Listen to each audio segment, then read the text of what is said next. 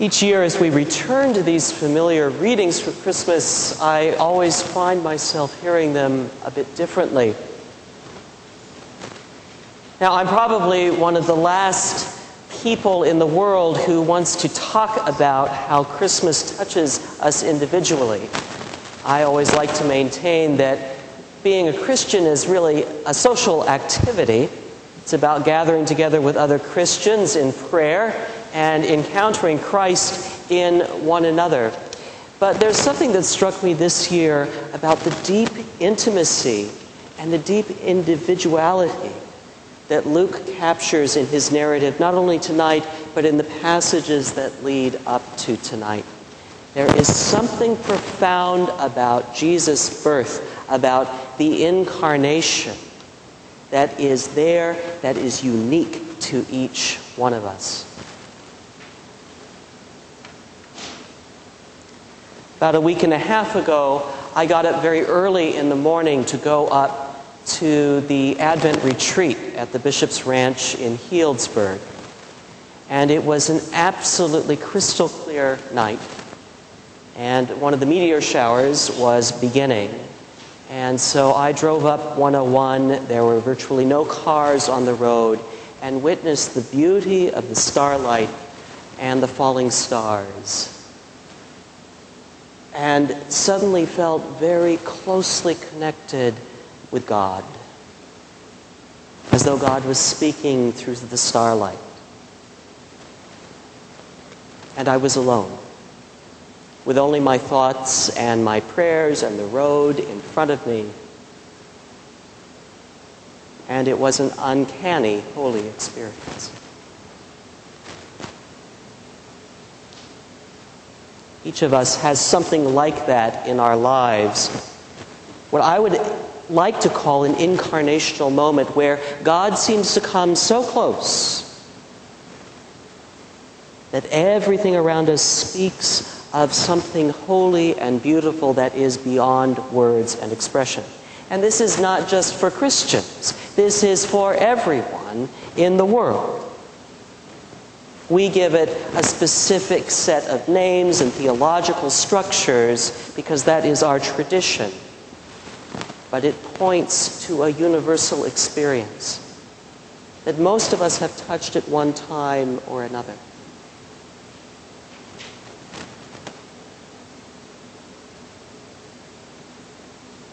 The best news of all is tucked away in tonight's narrative, and it is so familiar to us, we often forget it's there. That is, when Mary and Joseph approach Bethlehem alone, they are by themselves. They are people caught up in history like you and me. They have probably left Nazareth a complete melting pot of gossip because there has probably been no end of scandal that Mary is pregnant and they are not yet married. They have no idea what they're going to do after they get to Bethlehem. Mary is about to give birth. And remember the next part? There is no room for them at the inn.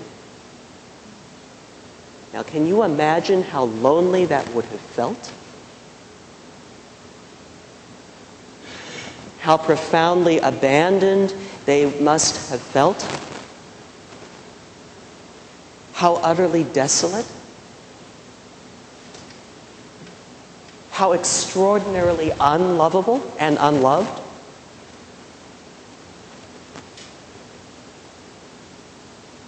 We have all been there, haven't we? In those places. Some of us have experienced it in the midst of illness. Some of us have faced it when a close loved one has passed away.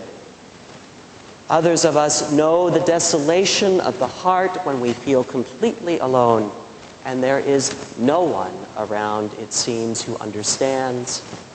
Sometimes, no one who even seems to care. But you see, that is the good news. And this is why we celebrate this service at night Because the night around us reminds us of the desolation of the soul. It reminds us of the desolation into which God plants love. To the very emptiness of our hearts, into that deeply intimate place that we very rarely, if ever, share with another human being. We all have these places in our hearts and in our souls, and we often are afraid to look at them. But tonight is for that place in each of us. Is for that place that we have not yet allowed God to touch out of fear, out of desolation, out of loneliness, out of uncertainty, out of pride. The darkness reminds us of that place in our hearts, and the light reminds us of God born there. And not born with power, not come to judge us like a magistrate would, not to count stock as the governors and the empire reportedly were doing at the beginning of tonight's gospel. That's all out there somewhere else. Instead, we get a fragile child who is proclaimed Messiah for each of us in our own unique way. A child made perfectly to fit into that lonely manger of our soul when we are stuck in a stable in the muck and the straw by ourselves because there's no place for this part of us in the inn. And that child is born there to begin the journey of our salvation, our healing, our redemption. I invite you to reflect on that this night as you go home, even in the warm embrace of your families your friends, those you know and care about. Even as you bring in the sadness that often comes up for many of us this time of year, even the suffering that we know is happening around us, and the grief. Remember that the Christ child is born right there. No distance. No arm's length God have we. No God who counts the goods and the bads. That's for Santa Claus. No God who stands as judge and Lord forever to condemn us, but a God who loves us enough to be born into the very places we thought were unlovable in our lives. The places we thought that were so far from God that God could never reach them. If that's not the good news of Christmas, I'll eat my hat. And I don't think it'll taste very good. Is that good news for you? It's good news for me. Ponder that in your hearts this night as Mary pondered by herself.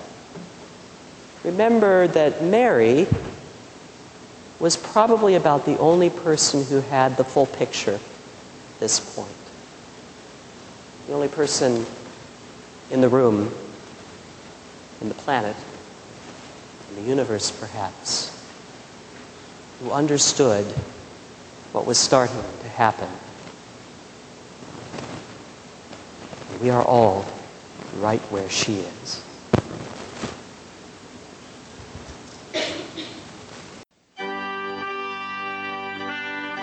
This has been a sermon podcast from the Episcopal Church of Our Savior, Mill Valley, California. We are a growing, welcoming community for those seeking to deepen their relationship with God and to journey in faith with God's people through the breaking of bread and in service to others in Christ's name.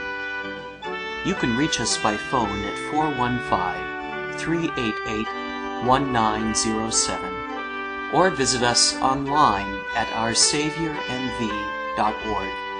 That's O U R S A V I O U R M V for Mill Valley dot O R G. We wish you God's peace, and we hope to greet you in person very soon.